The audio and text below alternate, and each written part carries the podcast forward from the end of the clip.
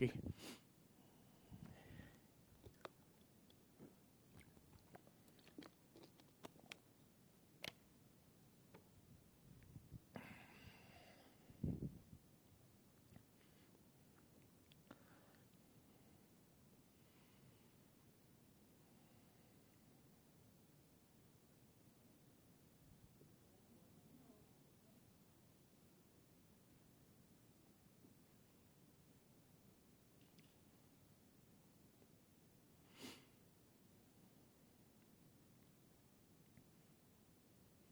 Well, good morning, everyone.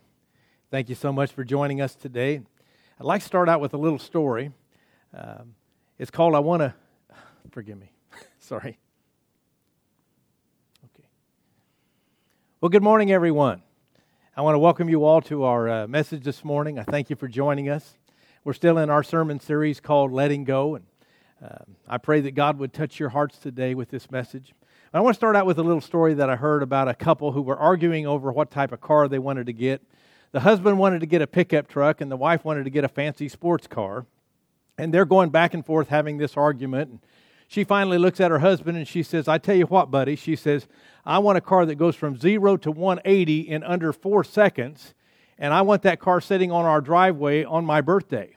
And if not, there's going to be some big trouble. And she just uh, walked, stormed off.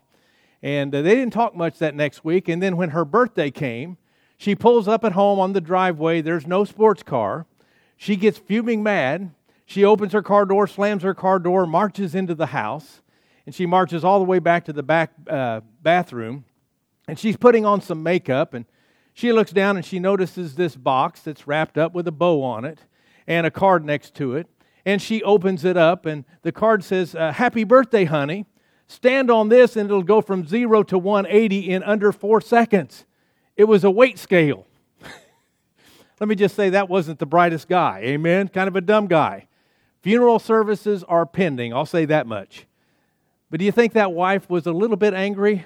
I would say she was. She was probably very angry. Anger is actually what we're going to be talking about today. We're in this series where we're talking about letting go of some things that are bad for us. Cutting off some things or cutting things out of our life that cause us to sin or remain in sin. Last week we talked about a little thing called envy that really isn't such a little thing. We found out that if it goes unchecked, it will actually rot our bones. It's that serious. But when I think of envy, envy and anger are a whole lot alike. Mainly because anger, there are many people who won't admit that they have an anger problem. We all know people that have anger problems, right? We have that have bitterness issues. Just not any of us. I know that for sure. The truth is, seriously, every one of us gets angry, no matter how mild-mannered you think you are, because anger is a very real emotion, a human emotion. Uh, we we express it in different ways. Some of us, uh, uh, we uh, have longer fuses. Some of us have shorter fuses. Some of us blow up. Some of us clam up. And when it comes to anger, some of us express our anger like a skunk. We just spew it on everybody around us. Others might be a little bit more like a turtle, where you kind of close up and go into your shell. But either way, all of those extremes are damaging to your relationships. I'll go as far as to say they're toxic to your soul. And to be clear, God's Word never says that we can't get angry. It doesn't say that you can't ever show anger. Uh, some of us grew up, up in homes where any expression of anger was said to be wrong. Not at all. I, I see where the Bible says, and has many scriptures to back it up, that basically says the opposite. Let me give you two. The first one is uh, James chapter one, verse nineteen, that says, be slow to anger. It doesn't say you can't get angry. It just says, be slow to anger. And then Paul chimes in in Ephesians four twenty-six. He says, in your anger, do not sin. What that tells me is that uh, you can get angry, just don't cross that line into something destructive, something that's called sin. And when I look around our world today, I would definitely, uh, I can definitely see areas that we should be angry. I mean, think about things going on in our world today. All the injustices that you see, I could start, but I'd never finish. When you see uh, our lawmakers becoming lawbreakers, when you uh, uh, see people that are... Uh, Trusting in certain people, being abused by those that they have trusted. When you see people's rights being trampled on, those things ought to make you angry. What I'm saying is, in the face of evil, you should be angry. And if you're not angry, I would say you're not really being loving. Because when you see these injustices, you ought to get angry about it, but be angry with a righteous anger, a righteous indignation. You might call it a holy discontent, where you realize something is wrong, and you flat out recognize it for being wrong, and you just say, hey, that's wrong, and I tell you what, I'm going to get angry about this. And you know, a lot of times when people want to uh, look at anger in the Bible, they'll go to Matthew twenty-one. Uh, many of us know that story where Jesus chases the religious leaders and the money changers out of the temple. And it's not like a little girl selling Girl Scout cookies in the temple. That's not what it's talking about. It's talking about these uh, religious leaders, these money changers in the temple who were selling doves and sheep uh, as temple sacrifices for these extravagant, unbelievable high prices. The prices were so high that the poor people couldn't even afford to make a, buy a sacrifice and to uh, make a sacrifice. And they were turned away. And they were exchanging Roman currency for Jewish currency and charging these huge, huge fees. What I'm saying is they were ripping people off left and right. So Jesus gets mad. Jesus gets angry. He makes a whip out of cords and he drives them out. You know, I've never read one scripture where Jesus ever thinks back on that moment and regrets it. I never read one scripture where he goes back and he apologizes uh, to those people. He never goes back and says, guys, hey, I got a little carried away back there. I'm sorry. Uh, sorry I had to use the whip, or I used the whip. I should have just guarded my words. No, the Bible says that when he went to the cross, Jesus went to the cross sinless. That tells me that that moment in that temple was not considered sin. It was called, it was considered a righteous anger, a holy indignation. And to be clear, I'm not saying that you should ever get angry and go, go drive anybody out of anywhere with a whip. And I'd like uh, not to find out this week you went into Dollar General and drove somebody out with a whip and then blame me for it. I'm just saying that if you're never angry, you're not acting a whole lot like Jesus. Because he did get angry. And he's telling us that not all anger is bad. Anger as we know it, it can be destructive to our relationships. But I'll say this, no matter who you are, we all have a capacity for anger. And the thing about anger, it's what you do with that anger that's the real problem. Let me get personal. How many of you have ever sent out an email when you were mad or angry that you regretted, that you wish you could take back? Yeah. How many have ever sent out a text that you wish you could take back? I'm not naming names, but one time someone in my family Uh, was angry at someone, and they wrote this long text message uh, to someone else, not the person they were angry at, but they sent it to some. Uh, they wrote it to someone else just to tell them what happened and how mad they were at this person and what they did, and really going off on that person. And they accidentally sent it to the person that they were angry with. I believe that probably happens more time, more times in our society than we realize. But anyway, it's not a good thing. Most of us can look back and see relationships that were lost or at least damaged by some kind of anger. Some of you have lost jobs because you couldn't control your anger. And I think all of us out there would agree today, when you look around at our society, we have an all-out angry society. Amen? We have an all-out angry society. Anger is everywhere. And if you doubt that, just turn on a late-night talk show. They're going to be spewing anger. Just turn on any news uh, station, M S N B C, C B S, C N N, A B C. Um, they're losing their dang minds, spewing out anger. Even flip over to Fox. They're talking about the same stuff, equally as angry. Today, when I look around, it just seems like people are triggered. They're on the edge. They're ready to be angry.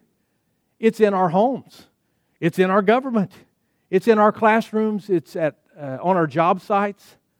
It's everywhere. It's even on our expressways.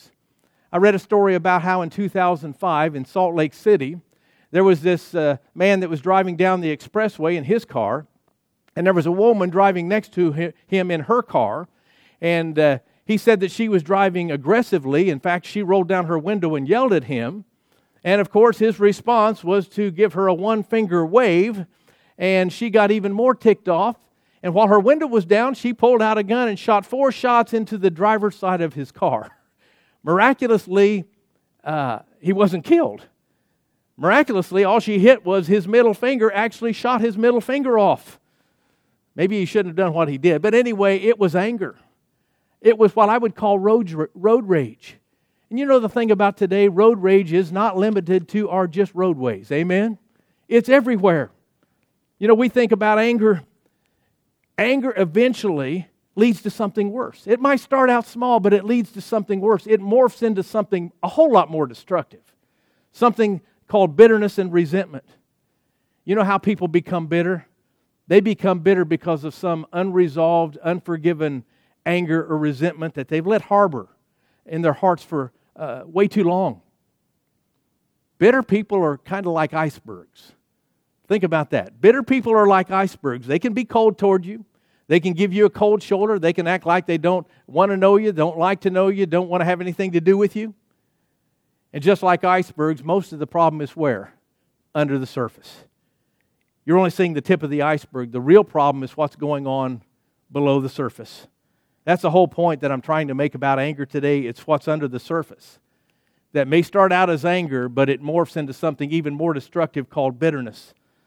So how does bitterness begin? If you're taking notes, the first reason is uh, it starts with a small seed. It doesn't start full grown or full blown. It starts with a small seed, maybe the germination process. You know, when I think about a plant, it doesn't just ram- randomly occur by chance. It just doesn't show up automatically with this big root system. No, it starts out with a what? A seed. It starts out with a little seed. Cheryl and I at home, we have these berms in our backyard, and we planted different flowers and bushes on those berms. We planted some rose bushes, some lilies, some daisies, uh, some special grasses. And anyway, normally I would try to keep them uh, tended to, te- keep them weeded. And I got busy last summer, and I just didn't get around to it. And one day when I was mowing, I realized, man, those things are getting kind of thick. And then I looked a little closer, and I saw these new sprouts coming up through the soil around the plants. And I thought, are those part of the flowers that we planted? I didn't know, so I left them. A few weeks later, I uh, was mowing again, and I noticed that those little sprouts had turned into these weedy vines that were actually growing o- o- all over the berm. They were taking over the berm, even wrapping themselves around and strangling the plants that we had planted. So um, I got my hedge climber, clip, clippers, and I took them and I clipped those vines down to the ground, and I thought, well, maybe that'll take care of it. Two to three weeks later, they were growing healthier and stronger than ever before.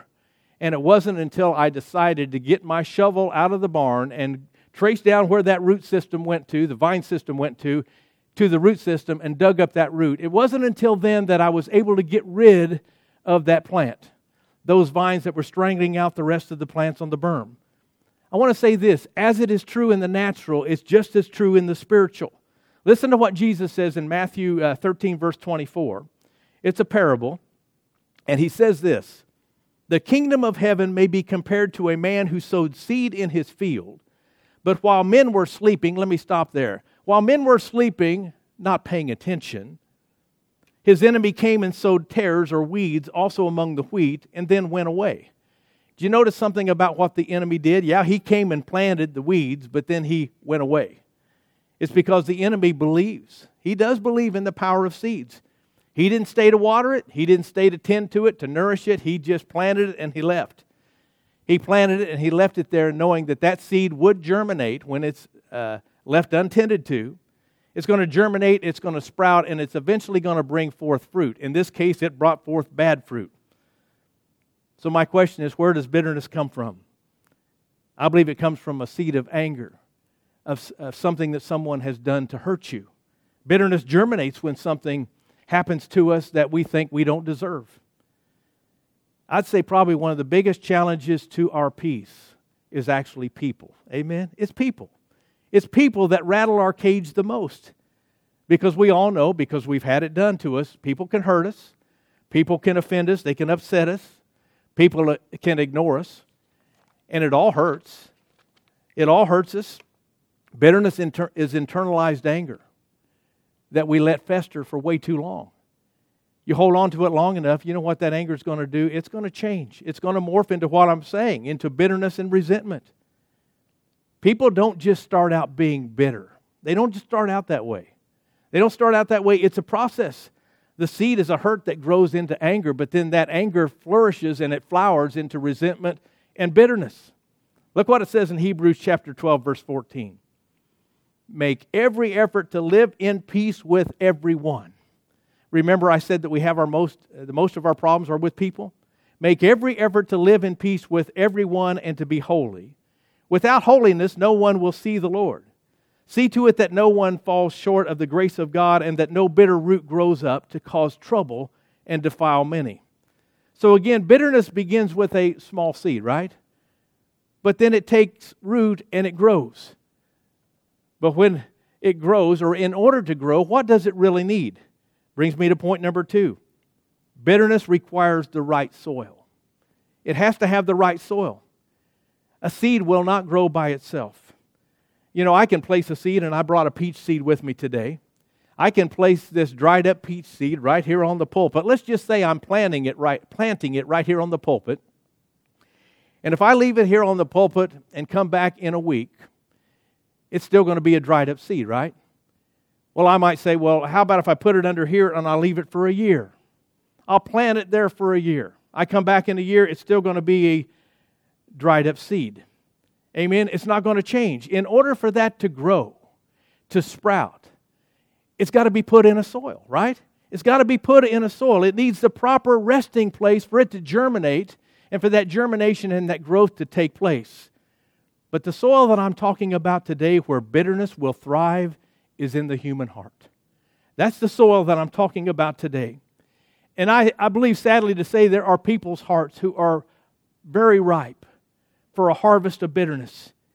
And you know why? It's people that can't let go of things. They hold on to things. They can't forgive people. You know, when hurt happens, we can't change it. We can't go back in time. We can't undo it as much as we would like to. So because of that, we're faced with an important choice. We can choose to let it go, or we can choose to hang on to it. We can choose to let it go, or we can choose to harbor it. And I believe if we keep stewing on and chewing on something that happened to us, that somebody has hurt us with in the past, you know what's going to happen? It's going to affect your present. It's going to affect where you live right now, and it becomes your identity. Basically, it becomes your identity. And you become that one that's known as the hurt one. You know yourself as the hurt one. You know yourself as the victim. With that said, I want to talk about a woman today in the Bible. Her story is in the book of Ruth. Her name is Naomi. She didn't start out that way, but she ended up being that way. She ended up being bitter. And I've got to start by saying what Naomi, her name really means. It means pleasant, lovely, and friendly. That'd be a great name to have. But if you read her story, you can just imagine her walking through the streets of Bethlehem, that's where she lived, and smiling, happy-go-lucky, saying hi to everyone, and the, uh, everybody uh, know, knew her as Miss Pleasant. I mean, everything was going good. She got married. She had kids until a famine hit the land of Israel. And when that famine hit, her and her family decided they would move to Moab, basically a country that was a godless nation, or they didn't worship the true God. They had false gods. And while she's there, they only planned to stay a little while. They stayed a whole lot longer. And while she's there, things go from bad to worse. Her husband dies, and then a few years later, both of her sons are killed. What I'm saying is all of this tragedy and pain that she suffered, going through all that, all of a sudden a seed started to grow in her heart. It was a seed that actually became bitterness. Bitterness toward God. And God, by the way, was the only one to blame, so what did she do? She blamed God. How many times have you ever been in a situation where you ended up blaming God? We all have. So think about this. She eventually comes back to Bethlehem. The famine's over. There's food back in Israel. And uh, her old friends see her walking back into town, and they go, "Hey, there's Naomi, Miss Pleasant. She's back. How you doing?" And this is her response in Ruth chapter one, verse twenty. "Don't call me Naomi," she told them. "Call me Mara, because the Almighty has made my life bitter." Did you catch that? She says, "Call me Mara." That word means bitter. She's defining herself as a bitter person. "Don't call me lovely. Call me a bitter old woman." She's basically saying, there's no hope, there's no future. God has robbed me. There's nothing lovely or friendly or nice about me at all. Just call me bitter. And look why in verse twenty-one. She says, "I went away full," which is not really true. She says, "I went away full, but the Lord has brought me back empty. The Lord has afflicted me. The Almighty has brought misfortune upon me." Did you catch that in that group of little sentences there, four times she blames God. Four times she says, I'm bitter and it's God's fault. Four times she says, hey, I'm not happy and not a happy person and it's God's fault. She's now defined her whole life by that destructive emotion of bitterness. The thing about bitterness is it turns us into perpetual victims, ongoing victims, which I think is a bad place to be. It's a bad place to live. But it also might be a very convenient place to, to live. Because when you're always playing the part of the victim, you can always justify your anger. You can always tell people, well, I'm angry and this is why I'm angry. And if you're a victim, what do you do? You're always blaming someone else for your problems. You can play the victim all you want. God will let you play the victim. But I believe while you're playing the victim, God in His mercy and love is sending the power and the presence of the Holy Spirit to convict you, to say, hey, let it go. Let it go for your sake, for their sake. Forgive them, as the Scripture says, just as God in Christ has forgiven you. And in that moment, you and I have a choice to make. We honor God and we let it go, or we hang on to it and we go our own direction. Bitterness will take place when you choose not to forgive or to let it go. And when you hold on to that bitterness, you're just providing a better place for it to grow and thrive in your life. You can mask it, you can try to hide it, but it's still there. It may be under the surface, but it's still there. But when you choose to hold on to it, do you know what you're doing? You're actually watering it. You're nourishing it by rolling it over and over in your minds. I kind of know the answer to this, but do you know anybody that's bitter? We all know people that are bitter. And when I think of the people that I know that are bitter, they're people that won't let go of stuff.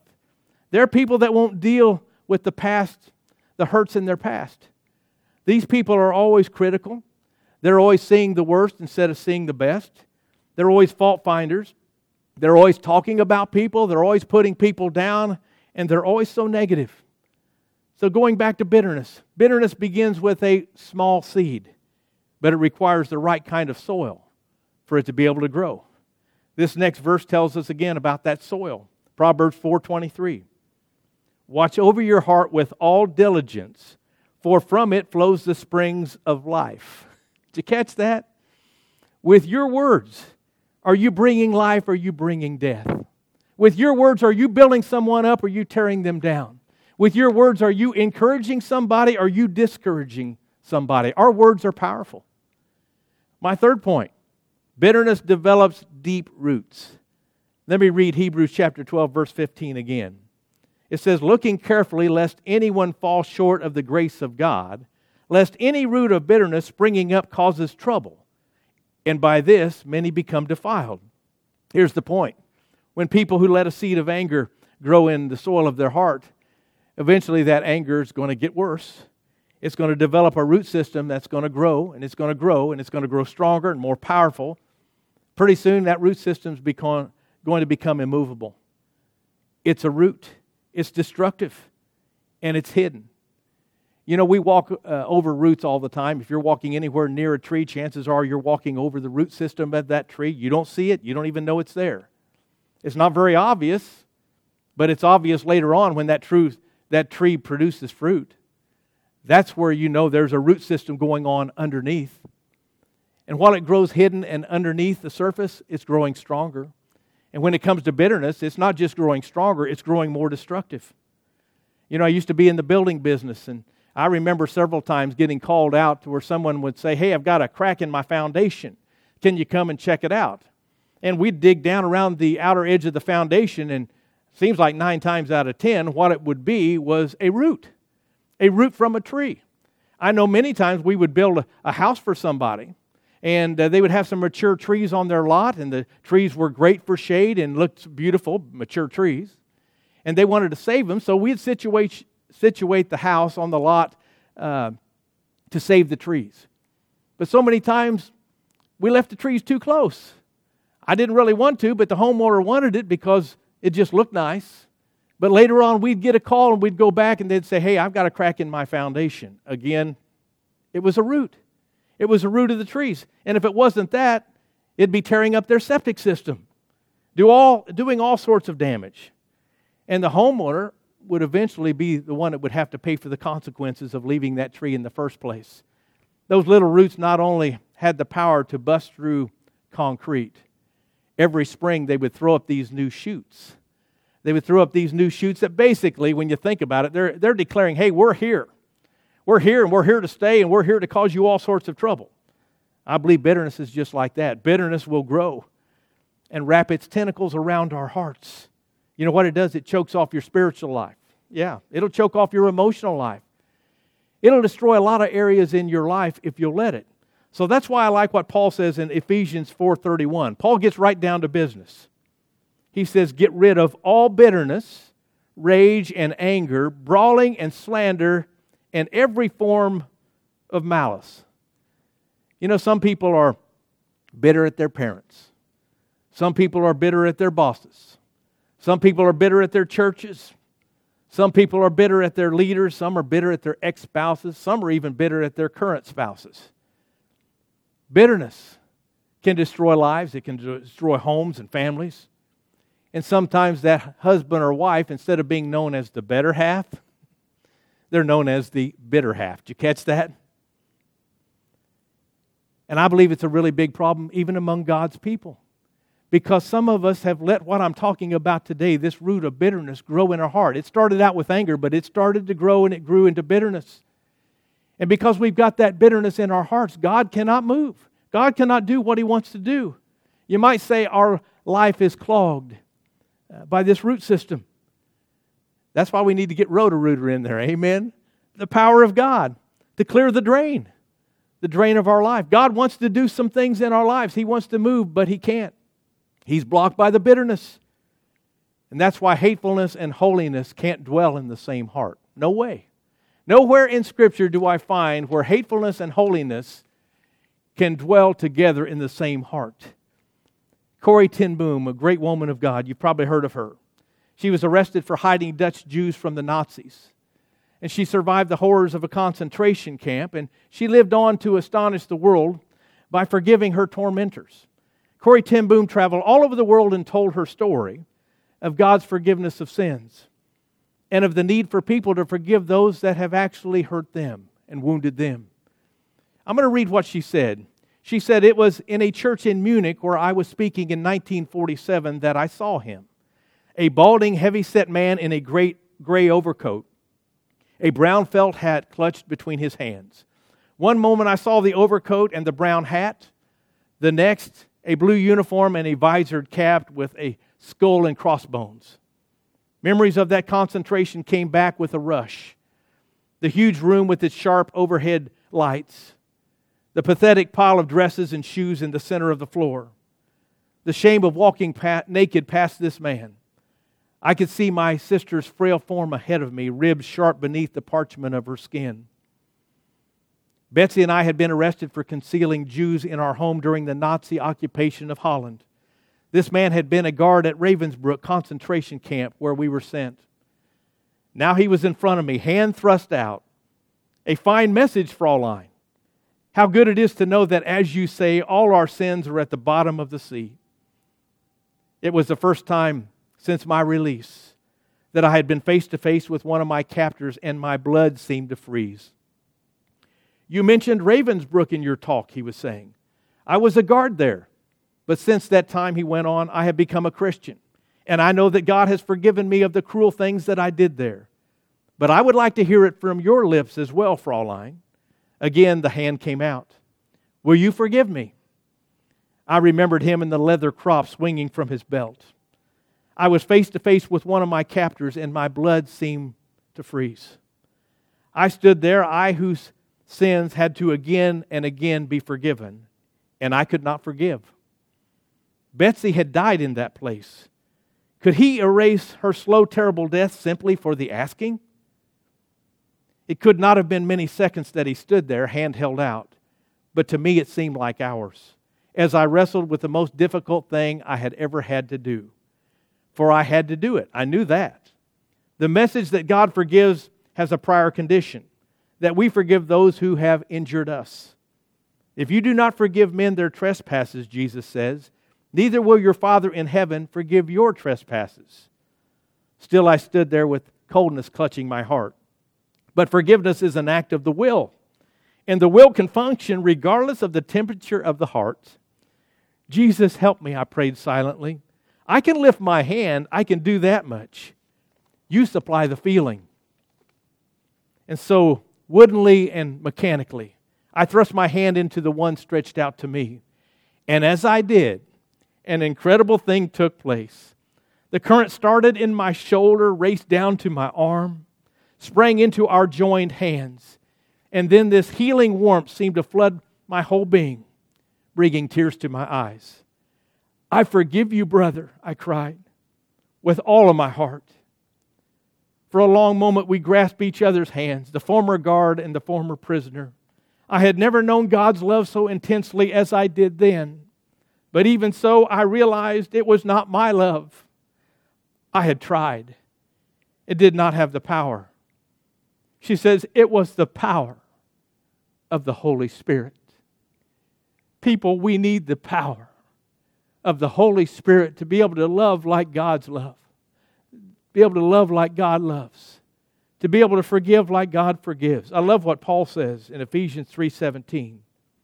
He says, I pray that Christ will be more and more at home in your hearts as you trust Him. May your roots grow down deep into the soil of God's marvelous love. May your roots go down deep into the soil of God's marvelous love. Wouldn't you rather live there today? Wouldn't you rather be planted in that kind of soil today? When you forgive, you're not saying that what that person did to you didn't matter. You're not saying that it wasn't a big deal. You're not letting them off the hook. No, what you're doing is realizing it's not your hook. That's a miracle. That's freedom. And God is calling us to release that offense and to let it go. You know, you can't give it to God and hold on to it at the same time. It doesn't work like that. You've got to release it, give it over to God. That's why you need to bring it to the foot of the cross. If you're dealing with bitterness today and anger in your heart, bring it to the foot of the cross and say, God, it's yours. I give it to you. I even give you my life. I lay my pain down before you, God. Let me say this. If you're trying to handle forgiveness or give forgiveness or trying to handle your bitterness by yourself, you're not going to be able to do it. You've got to invite the Spirit of God into that hurt, into that pain to be able to do it. Because it's supernatural, and His power is supernatural. It's not something that you can do at all in your own strength. So here's what I want to invite all of you to do today. And I realize I'm going a little longer than maybe I usually do. I know it's a fine line between a long sermon and a hostage situation. It's turning into a hostage situation. But all I want to do is take a moment to give you an opportunity, opportunity to receive Jesus into your heart. Either for your salvation or to help you deal with this anger or bitterness that you've let grow and become a real problem, a destructive issue in your life. So could you all bow your hearts in prayer with me? Father God, we come before you right now. And I pray that you would release multiple people today from their own bitterness. Maybe they didn't even realize that they were bitter, but maybe they now see it. Maybe they now see it in their lives and what it is and how they've allowed this poisonous root to get a hold of their lives. I ask that you would give them the strength, the power in your presence, the presence of your Holy Spirit to set them free. Father, soften our hearts so that you can do a work within our lives. And God, I pray that you would radically change somebody's life today, that you would do something so supernatural, that somebody would move from darkness to light, somebody would move from death to life, spiritual life because of your grace. And Father, may we as a people give a picture uh, of grace to the world around us that's so angry right now, that desperately needs to see the grace and the love of Jesus Christ. We're asking that you would do what only you can do. I pray that you would meet us in this pra- place right now. I pray you would bring your salvation and your peace. And may all glory and honor belong to you today and forever. In the mighty name of Jesus, I pray. And everyone said, amen. God bless you all. Have a wonderful week. We'll see you next week.